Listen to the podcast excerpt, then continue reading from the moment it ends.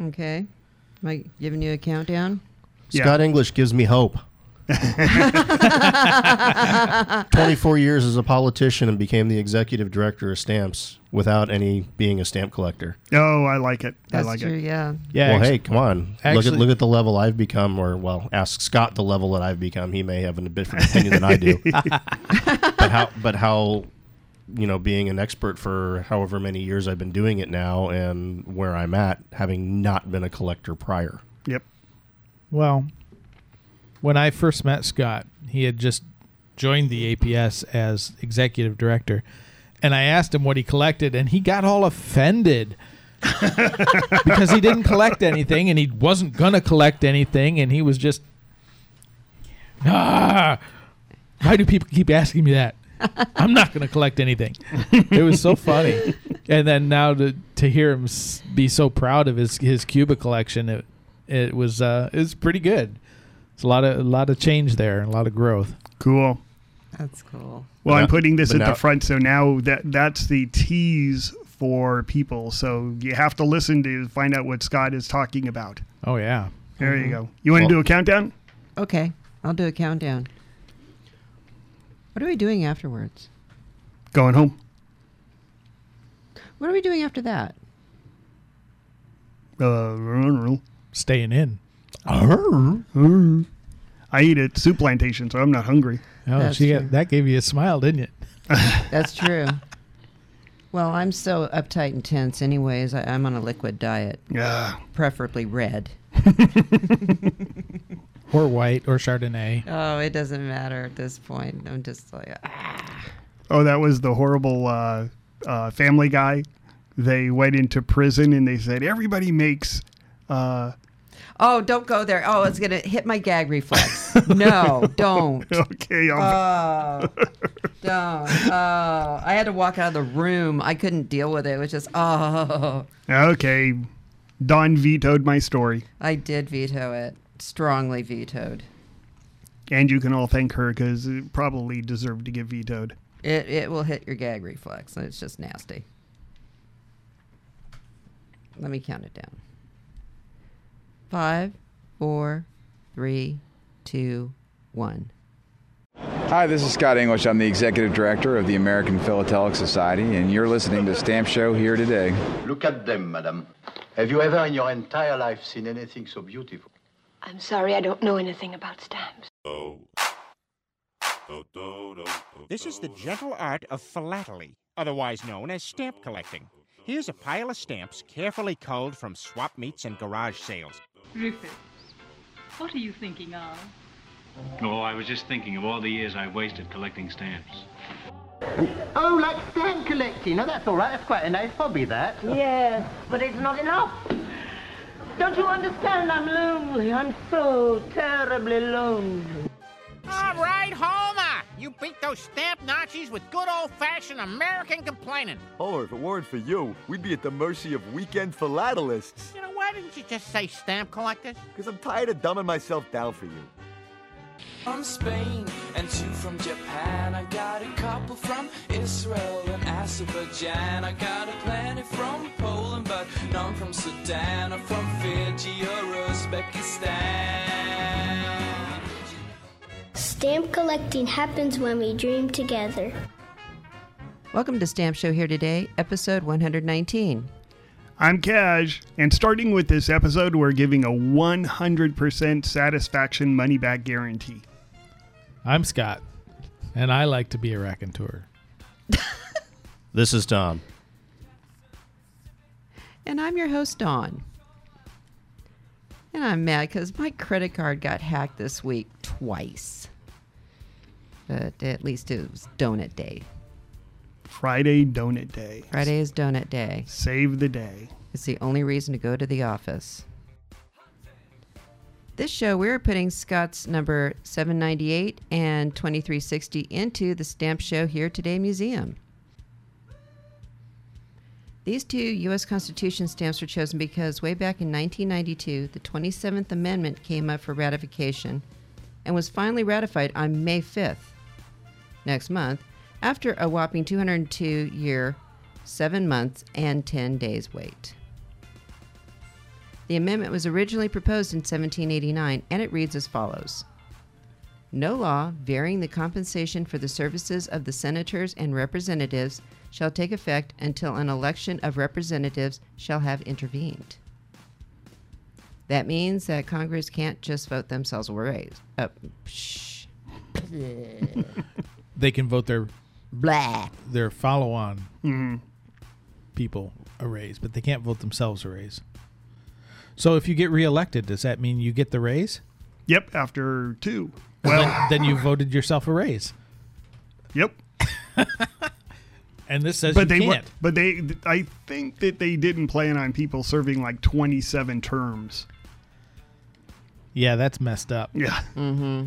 Yeah, but by 1992, they probably knew better. Well, back in the 1780s, several states raised the issue of congressional salaries and they debated whether to ratify it in the 1787 Constitution. This proposed amendment was totally forgotten until Gregory Watson, an undergraduate at the University of Texas at Austin, wrote a paper on the subject in 1982. Watson received a C grade on his paper from his professor, who regarded his idea as unrealistic. Angry at his grade and delivering the greatest I told you so moment in poli sci class history, Watson began a letter writing campaign in early 1982. He was aware of ratification by six states, including Ohio, which had approved it in 1873 as a means of protest against the Salary Grab Act. Wyoming had done the same in 1978 as a protest against a congressional pay raise, and that Kentucky ratified the amendment way back in 1792. In April 1983, Maine became the first state to ratify the amendment as a result of Watson's letter writing campaign, followed by Colorado. Numerous state legislatures followed suit. Michigan's ratification on May 7, 1992, which technically put it over the 38 state mark, but in actuality, it was the 39th as Kentucky's 1792 ratification having been overlooked. Damn you, Kentucky. Signed Michigan. So, yeah, that.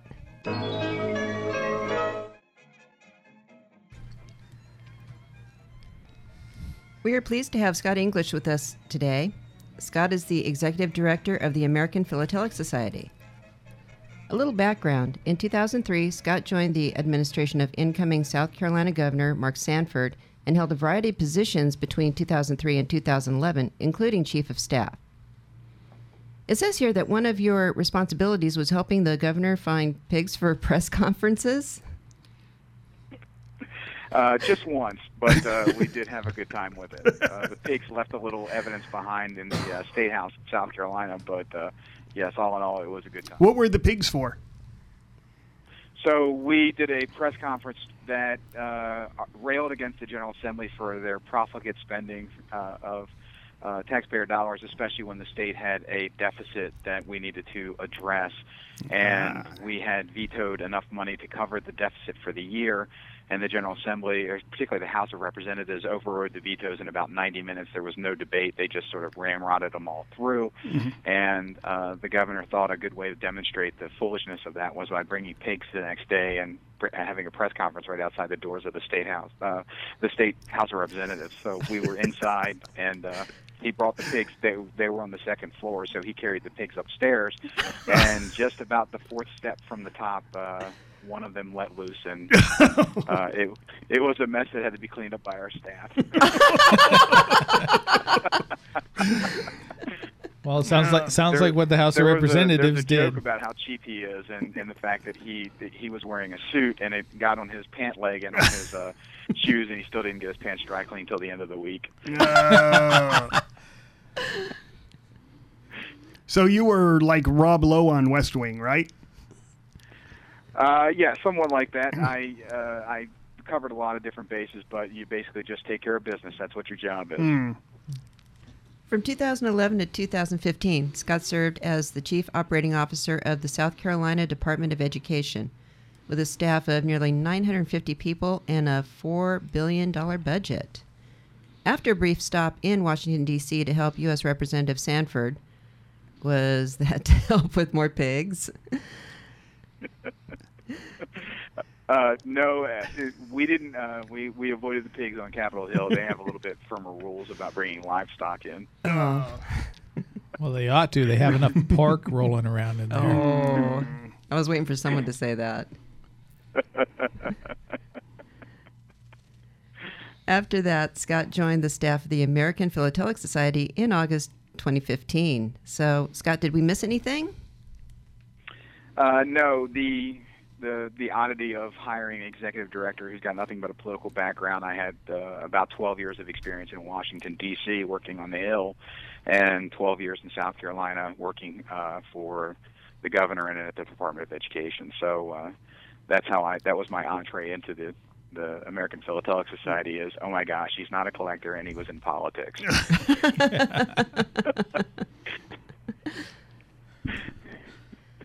Well, Um, so I mean that's that, that's basically the long and short of it. Of course, I was not a collector at the time that I started, but certainly I've become one. well, since this is a stamp podcast, uh, what is it that you collect? So I collect Cuba. That was an issue I worked on on Capitol Hill. So I still have I have an interest in uh, in the country of Cuba, and so I collect really from the occupation period of the U.S. at the end of the Spanish-American War to the end of the Batista regime. Uh, I've gotten into collecting some covers that are censored between the U.S. and Cuba during the war. Uh, I also, because I worked on Capitol Hill for so long, I am probably one of two people in the entire country that buy franked uh, covers from Capitol Hill, really not because of the names on the outside, but because of the letters inside. It's fascinating postal history to me. Oh, to us too. Yeah. Yeah. Um, the, the the the interesting thing is I I bought and strangely enough at Scopex here in, in the American Philatelic Center in uh, Bellefonte. Uh, last year, I bought a letter that was from a congressman from Wisconsin, a guy by the name of Jim Sensenbrenner, who had been chairman of the Judiciary Committee a while back, and he was often at odds with the U.S. Postal Service over various issues, and so he had gotten, I think, so frustrated with Linn's coverage of the tiffs between he and the U.S. Postal Service that he wrote a letter to Linn's for them to publish, you know, arguing his case. At which point the letter was uh, was sent to the U.S. Postal Service, where they proceeded to write liner notes about how uh, his facts were wrong in the letter, how they had told him something again and again, and yet he missed it. And so I'm trying to dig into the issue a little bit so I can understand really what's the you know what's the value of the letter in terms of the debate, and what are the you know the liner notes and whether they're factually correct. So that's one of the the the fun things about when you open those letters up from a member of Congress. You can find any number of issues that were hot and heavy for them, or maybe for the country, and so that's kind of the neat thing of it. Well, I hear there is a rather rare stamp coming to auction. Can you give us some of the backstory on that? So we had uh, in 1955 at a show in Norfolk, Virginia, there were a block of four stamps of the inverted Jenny. Uh, they were owned by a woman by the name of Ethel McCoy, who had she purchased them in the 1930s. She was a a uh, an early pioneer of female philatelist and was an airmail collector, very active in the Airmail Society as well as the APS. She would loan them to societies to show uh, at conventions, and so we had a show in Norfolk, and as it happens, they were stolen. the first one of the blocks appeared again in the 1970s. At that time, she was on her deathbed, and Jim DeVoss, who was my predecessor as executive director, went to visit Ethel and uh, convinced her to assign the rights of the stamps over to the library, uh, and she did. And so it, that stamp that was uh, discovered was then brought back to the APS in 1981. Uh, another was recovered in 1982, and then the case sort of went cold after that. In 2014, the library, uh, with the help of Mystic Stamp Company, who Don Sundman, who's the president of that, offered a $50,000 reward for each of the two missing stamps, which were positions 66 and 76. And last year, we got a call from the Philatelic Foundation that they believed they had discovered number 76. So we uh, we worked with the FBI and with the U.S. Attorney in New York City. We uh, confirmed that it was in fact number 76. We negotiated with the young man who brought it to Spink innocently enough to sell it. His claim is that he inherited it from his grandfather who bought it at a sale in Ireland, if of all things, and uh, he happened to be he was from Ireland. He was uh, and he brought it to Spink in, in New York City to auction it off. And they uh, when they took it to get it expertized because it's a Jenny, uh, all of a sudden you know the wheels are in motion. So as it happens, it was in April that we discovered the stamp. We negotiated the return, and we were able to have a press conference at uh, the World Stamp Show in New York City in front of a Jenny plane, which happened to be there for another auction. So it, it, you know the that stamp recovery story as well as the one cent magenta are probably the two most important philatelic stories that have uh, that have co- gotten coverage. I mean, on all six continents or six of the seven continents. Antarctica doesn't have a newspaper, but uh, on six of the second, six of the seven continents out there, and and really a huge international story as luck would have it, we didn't have to pay nine and a half million dollars to get that kind of media coverage. We Mm. only had to pay fifty thousand dollars, but um, it really was important that Mystic put that reward up. It, it really helped ease the process, so we could set up what I would consider the perfect press conference, having that stamp returned by the FBI with him uh, with the director of the FBI from New York City there, as well as the U.S. Attorney and uh, you know folks from the philatelic community, and then Keelan O'Neill, who was the young man who uh, had the stamp. And so we had a great press conference. It got a lot of international coverage. We have two stamps. We have two of the three stamps. We sold one of the stamps in the 1980s. Uh, we still have uh, a stamp in our possession that we show often at shows, but we felt like number 76, the one that we just recovered, um, could go out to sale, and the proceeds would then go to the American Philatelic Li- uh, Research Library. So that auction is coming up in May in New York City. Uh, Siegel Galleries is going to do the, uh, or Siegel Auctions is going to do the, uh, um the sale of the stamp, and uh, we we are hoping to get somewhere in the neighborhood of about two hundred thousand dollars for the stamp, all of which will go back toward the newly constructed library here in Bellefonte. Seem, seems low. Seems like it would be worth more than that. Well, the condition isn't It- that great, it, right? It could be. The, I'm hoping that the bidding gets hot and heavy, and everybody gets carried away with the amazing story that's behind it. Uh, it's it's not in it's not in the best condition. You know, we we we saw the mint the best mint condition stamp from the Jenny Block go for 1.6 million dollars in New York last year at the World Stamp Show. Uh, but it's not uncommon for them to range. The the, the there are a couple of different things about this stamp. One is that the number that's traditionally on the back of a Jenny was erased because it was written in pencil, and so it was erased with an er- eraser, and that's that's removed some of the gum. And the top edge and the left side of the stamp have also been reperfed. The idea was that you wanted to modify it a little bit, eliminate the guidelines, so that you could, to the naked eye, it would be impossible to determine that it was one of the stolen stamps. So, because of the conditioning of the stamp, it puts it at the lower end of the scale in terms of its value. But for us, I mean, honestly, we're we're getting a great return on it because it's been wonderful promotion for the library, and any of the proceeds that go back or that that generate from the sale are uh, are going to go to the library. I mean, I would certainly encourage folks to spend as much money as possible on the stamp because it's all going to go to a to a good cause. Also, you told me earlier that uh, Miss McCoy only received a small little pittance. The the insurance payout for the for the stamps, I mean, even for the 1950s, was uh, I consider a paltry sum. It was about twenty five hundred dollars uh, for the stolen stamps, and uh, you know, even adjusted for inflation, I mean, that's pennies on the dollar for what this is actually going to go to, and so. Uh, you know, the stamp that, that we recovered in 1982 went to auction at our show uh, in St. Louis, and it sold for about $125,000. So even, uh, you know, even if you adjusted that up for inflation over a, a 30-year period, you, you would be well south. I mean, that, and that's for the entire block. You'd be well south of what the actual value of that stamp is. Mm. Well, it's all about the story. But she, she, I mean, she, I, I, I would imagine even till the day she died, she would tell you she would have rather had the stamps than the money she got for it instead, because, it, you know, air, airmail stamps were her passion, and she really, really loved these stamps. Yeah. Absolutely. Uh, Scott, we're all big supporters of the APS here. So, Scott, what does the APS do? Did- so here's the thing: the the APS has been around for 100, almost 131 years. The the reason why it started to begin with is really the reason why we're still here today.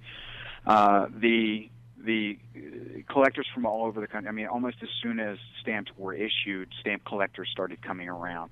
And what we discovered was that you had two issues going on. One is that you you were uh, unable to find uh, stamps that would fill your collection as quickly as you would like, and the second thing is that by, you know stamp collectors were uh, being defrauded by people who were you know had bad intentions. So the APS formed in 1886 really so that you could protect people who wanted to have a good collection uh, and make sure that they were actually getting what they were paying for, and at the same time connecting them with with collectors all over the country and uh, creating a bigger market. I mean, the guy in Des Moines, Iowa, would never see an Indian stamp if it weren't for the fact that he was now a member of an or- a national organization, where someone from New York City or from California who has better direct access to those stamps would be able to to show them. And so, but you fast forward 130 years, the way that we buy and sell stamps has dramatically changed.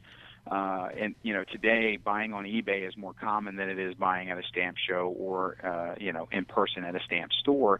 And so, we're relevant. Our relevance is still there because the knowledge that you get from being a member of the APS is really your protection against being defrauded. Uh, you know, if I go and buy a television on Amazon, then I have it's a mass-produced same standard development uh, item every time you buy it. And so if I go and I get three stars because, and there's someone there who explains why they gave it three stars, two stars, five stars. But if you go to buy a stamp, there's so many different variables: the condition of the stamp, the color, the centering, uh, you know, the rarity of it. Whether or not it may be rare to you, but it's not necessarily a rare stamp. And so all of those things have got to be taken into consideration in order you know the aps has an education underlying mission to make sure that its collectors regardless of what they collect are able to gain information and be able to go out and buy as an educated consumer. And that's a dangerous thing given some of the stories that all of us have probably heard about people who've made purchases on ebay. Now yeah you can uh, return the stamp and get your refund. But that's assuming you even know that you've been ripped off to begin with. And how many of us have probably bought something that we later learned we spent way too much money on? That happens on a, on a, on a regular basis on eBay, not because necessarily there's somebody with bad intent. There are certainly bad actors there, but because there's just not enough knowledge going on between the buyer and the seller. We've got to protect the hobby, and the best way to do that is through education. So the organization provides that, as well as the fact that we go out and promote the hobby. We continue to connect collectors all over the world. If you're buying from an APS member, then you know that one, you're buying from somebody that has been vetted and you can trust. And, and in any event that they they take a bad act, then there's a consequence for that as well, and we can take disciplinary action against them. We've got your back to make sure that happens. Excellent. Excellent. Now, how can they join the APS? So we have a couple of different ways to join. One, I always encourage people to, if there's a stamp club nearby, uh, that's a chapter of the APS to, to stop in. The second is you can go to our website, stamps.org, easy enough, uh, and we have a member application there.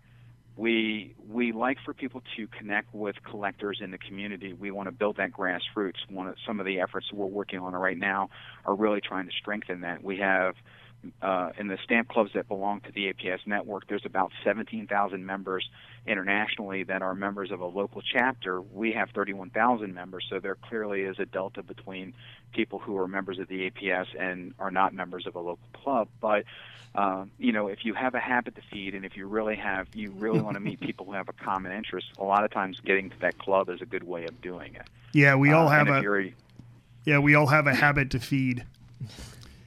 That's right. So now that I've joined the APS, what benefits does the APS provide other than access to obviously the research library and the educational benefits? Is there anything else that membership provides that would um, make my membership fee really worth it? So the the single most commonly known benefit of APS members is the APS Journal. So you get the American Philatelist every month. We do 12 issues uh, every year. And that really is getting a lot of great research as well as connecting with the hobby, seeing what's happening out there. But it's not a magazine subscription. I just want people to understand that it, the journal is not just a magazine. I don't just to put fluffy articles in there. There's real research that happens every month, and those those journal articles you can go back to the 1950s to the 1920s and you'll find research that's been done that will be, remain incredibly valuable to any collector today. We are working on digitizing that and putting that online. So anybody who's joining now is going to be part of that wave. Second to that is feeding the beast right? I mean we want to be able to buy and sell stamps. And so we we have created an internet stamp store where you can uh, where you can sell stamps. If, a lot of times we all as collectors have uh, duplicates or we have uh, uh, other stamps that we don't we we bought a large collection but there's only a certain element of that that we want and then we want to dispose of the rest of it. The internet stamp store creates a way for you to do that. It's different from ebay because we basically take all of the uh, we take all of the real hard work out of your hands. We do the scanning, we do the fulfillment. You're really just submitting it and collecting a check. It, it, I know it sounds too good to be true, but if you go on our website at stamps.org and look at that, you will see it really is a great process for someone who's who's a novice at selling, but and, and isn't going to make a business out of it. We also still do circuit sales. That was one of the original uh, the stamp exchange was one of the original benefits of the APS back in 1886. You you could trade stamps with other people. Now we do circuit sales where we have members who fill out a book. Uh, and you can order it, have it sent to your house. You can sit there, and look at it, still, you know, buy it, uh, basically take a stamp out of it, and then you pay the APS. It's a great way as a member to also dispose of stamps if you don't mind a slower process for doing it. Some stamp collectors really like to have the stamps in their fingers, being able to look at the stamp, see the condition of it without uh, any filter whatsoever, and that's a great way of doing it. Uh, the education programs, I think, are important. We're developing an online library now, so there will be an on-demand element that's coming very soon, which I think is an incredible ad. The library is fantastic; it's world class. We promote uh, the hobby by doing two shows a year around the country. So we are going to be in Richmond, Virginia, for instance, in August, and that'll be a very large show for us because we'll have traffic anywhere from Atlanta, Georgia, all the way up as far north as New York City that will travel to Richmond, and we'll have. Uh, you know, hopefully over 100 dealers that will be there in order to, to that you can go and buy and sell stamps and start building some connections again within the community. Um, you can't go wrong with that. We we are really here to make sure that every day that you enjoy the business of being a stamp collector without having to do all of the other things that, that are riskier about the element. We're trying to, again, create that safe space to buy and sell stamps, and we want you to be able to be armed in every way that you can be in order to do that. Well, I'll just say I started off selling in the APS circuits. And uh, today I sell on eBay, but it was a great way to sell stamps and also a great way to find stamps. So, anybody out there, that's a great reason to join the APS. Outstanding. Thank you, Scott. Thanks so much for being with us, Scott. This was really interesting thank you all very much. And again, one last time, I'll make a pitch. We have a Facebook page, we have social media, uh, Twitter. Uh, we also do uh, uh, regular updates on our Facebook page. Even if you're not a member of the APS, stop by stamps.org. Uh, get familiar with the organization, check out all the free resources we make available to the public, and uh, and you're welcome to call, you know, to check in with us and ask questions. We work for the hobby. We don't just work for our members we work hard for our members, but we also want to make sure that anybody who's a stamp collector has an opportunity to understand the benefits in any way that they need to. Excellent. So where can people meet you? I know you get out. A, uh, you I, get out a lot. I travel. So. I travel all over the place. I am uh, at a stamp show, stamp clubs. I did about 40,000 miles of travel last year, visiting with stamp collectors all over the country at shows and uh, and and speaking to chapters out there in the community. This year, it, it, I'm already starting to starting to see the miles racking up, and uh, I expect that by the time we get to the end of the year, I may either cross the 40,000 mile mark or go even higher than that. I'm also available online. I respond to everybody. So my email address is very easy to remember and I want to give it out. It's Scott, S C O T T, at stamps.org. And if you're a member of the APS, drop me a note, tell me how I'm doing. If you're not a member of the APS but you want to know more information, drop me a note and I'm happy to get back to you. I respond to everyone. Fantastic. Thanks again. Thank you, Scott. Thank you all very much. Return to sender. Yeah, the other Return to sender.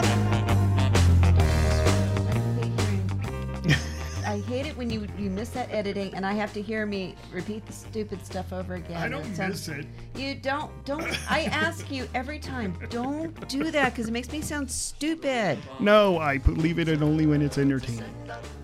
It's not entertaining. It's always entertaining. It's, re- it's redundant and lame. but I agree, you shouldn't leave it in. Yeah, don't leave it in. Come on. But it is If you're gonna entertaining. if you're gonna do that, just don't edit it. Just put it up. No, no, no, no, because there will be like four or five mistakes, and I'll keep one humorous one.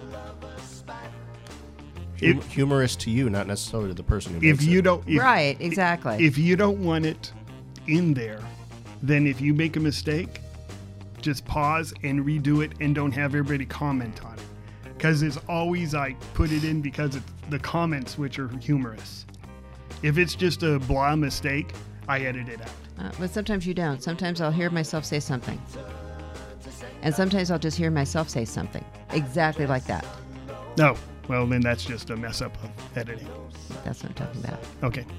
Yeah. And when I screw up and it's funny, that's different.